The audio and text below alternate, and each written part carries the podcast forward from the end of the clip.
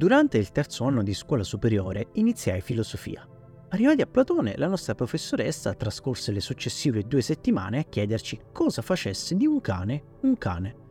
Insomma, perché un bambino, anche da piccolissimo, riesce a identificare due animali apparentemente diversi come possono essere un chihuahua e un alano, ad esempio, nella stessa tipologia di cane? La soluzione di Platone è che in realtà la nostra conoscenza deriva a priori dal mondo delle idee, quello che chiamava iperuranio. Oggi questa domanda ha altre risposte che noi interessano poco in questo momento, ma è utile nel percorso di introduzione agli esports per chiederci cosa fa di un esports un esports.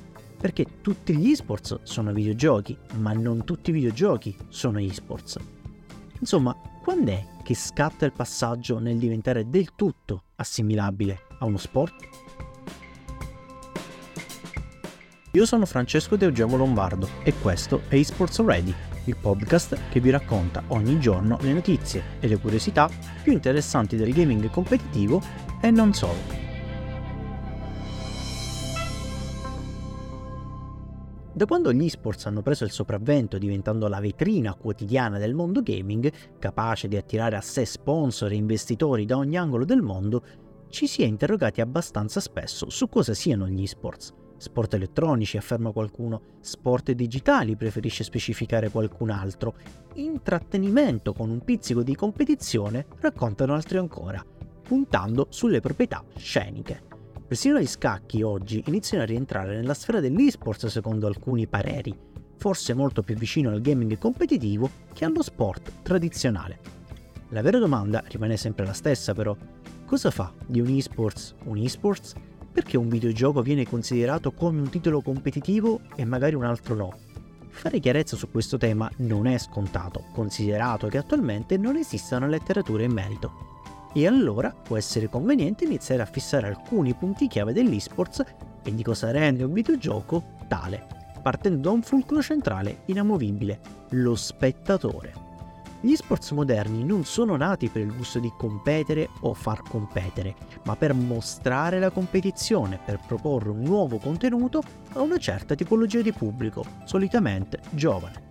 Quel pubblico legato appunto al mondo del videogioco, ma non solo, non è un caso che gli esports siano nati in Corea del Sud quando per la prima volta è stato trasmesso in tv nel 1999 un torneo di StarCraft Blood È intorno allo spettatore che si forgiano forse quei 5 criteri che contraddistinguono un esports da un semplice videogioco, perché, come abbiamo già detto, tutti gli esports sono videogiochi, ma non è vero il contrario. Axel on these jiggles. That's the first fight he's looking for and does just manage to distract. Takes engagements. He gets another one. No, no, no! Zai was doing it! Only Axel Nel corso della mia carriera di esports reporter ho visto tanti titoli esports, dal vivo o da remoto, più o meno diffusi. Ma se oggi dovessi fare un bilancio di cosa hanno in comune gli esports e di cosa fanno diventare dei videogiochi degli sport, direi che ci sono 5 diversi fattori. Il primo è l'intuitività. La modalità spettatore deve essere il più possibile intuitiva, è un fattore necessario per lo spettatore per comprendere rapidamente i movimenti del giocatore inquadrato o della strategia messa in atto dalla squadra. Un esempio classico probabilmente è Counter-Strike Go. Dopo 20 anni, seppur in diverse versioni, con il nuovissimo Counter-Strike 2 lanciato nell'estate del 2023, ancora tra i top esports al mondo il motivo è la sua intuitività. Capire cosa un giocatore sta facendo e come è talmente semplice che non è necessario giocare al videogioco per poterne seguire i tornei e le competizioni. Fruibilità. L'interfaccia grafica deve rispondere alla necessità di facile lettura e comprensione delle informazioni inerenti alla partita in corso. I punti vita dei giocatori, gli eventi in corso sulla mappa, l'economia dei vari personaggi e il punteggio relativo ai vari obiettivi. Il più indicativo in tal senso è forse League of Legends, titolo che ha trovato il corretto equilibrio tra la mole di informazioni fornite in una sola singola interfaccia e la pulizia della stessa, che non va a intaccare l'esperienza dello spettatore. Accessibilità, ovvero quanta profonda conoscenza del videogioco è richiesta per comprenderne le dinamiche.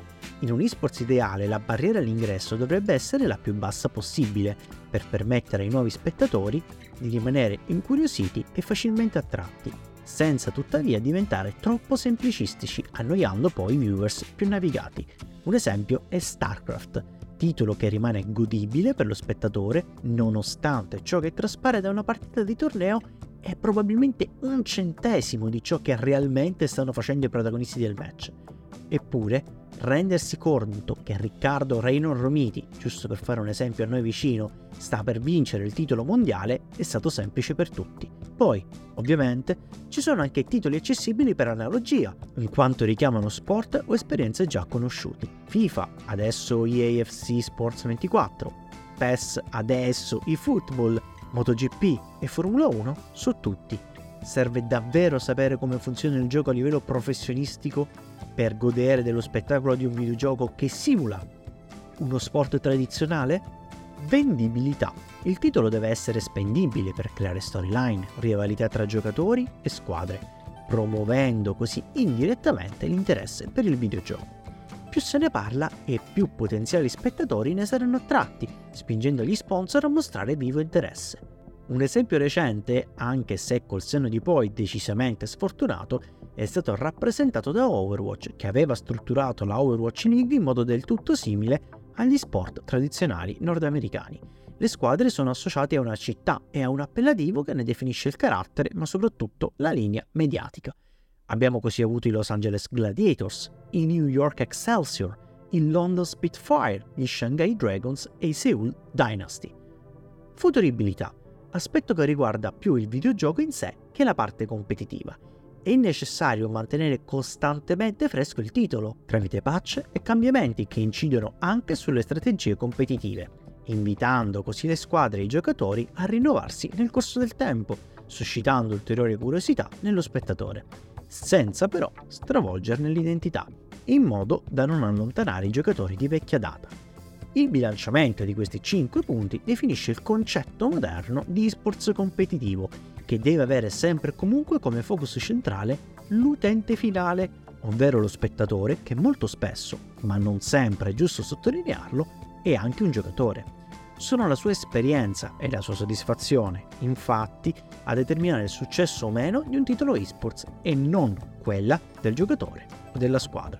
La ricetta giusta, le dosi da utilizzare di ogni singolo di questi 5 fattori, tuttavia, non la conosce nessuno. È compito di ogni publisher tentare di intuire a quale criterio dare più o meno attenzione, senza però dimenticare la natura o lo stile del proprio videogioco e che, oltre allo spettatore, c'è sempre un videogiocatore a cui mostrare rispetto e dedizione.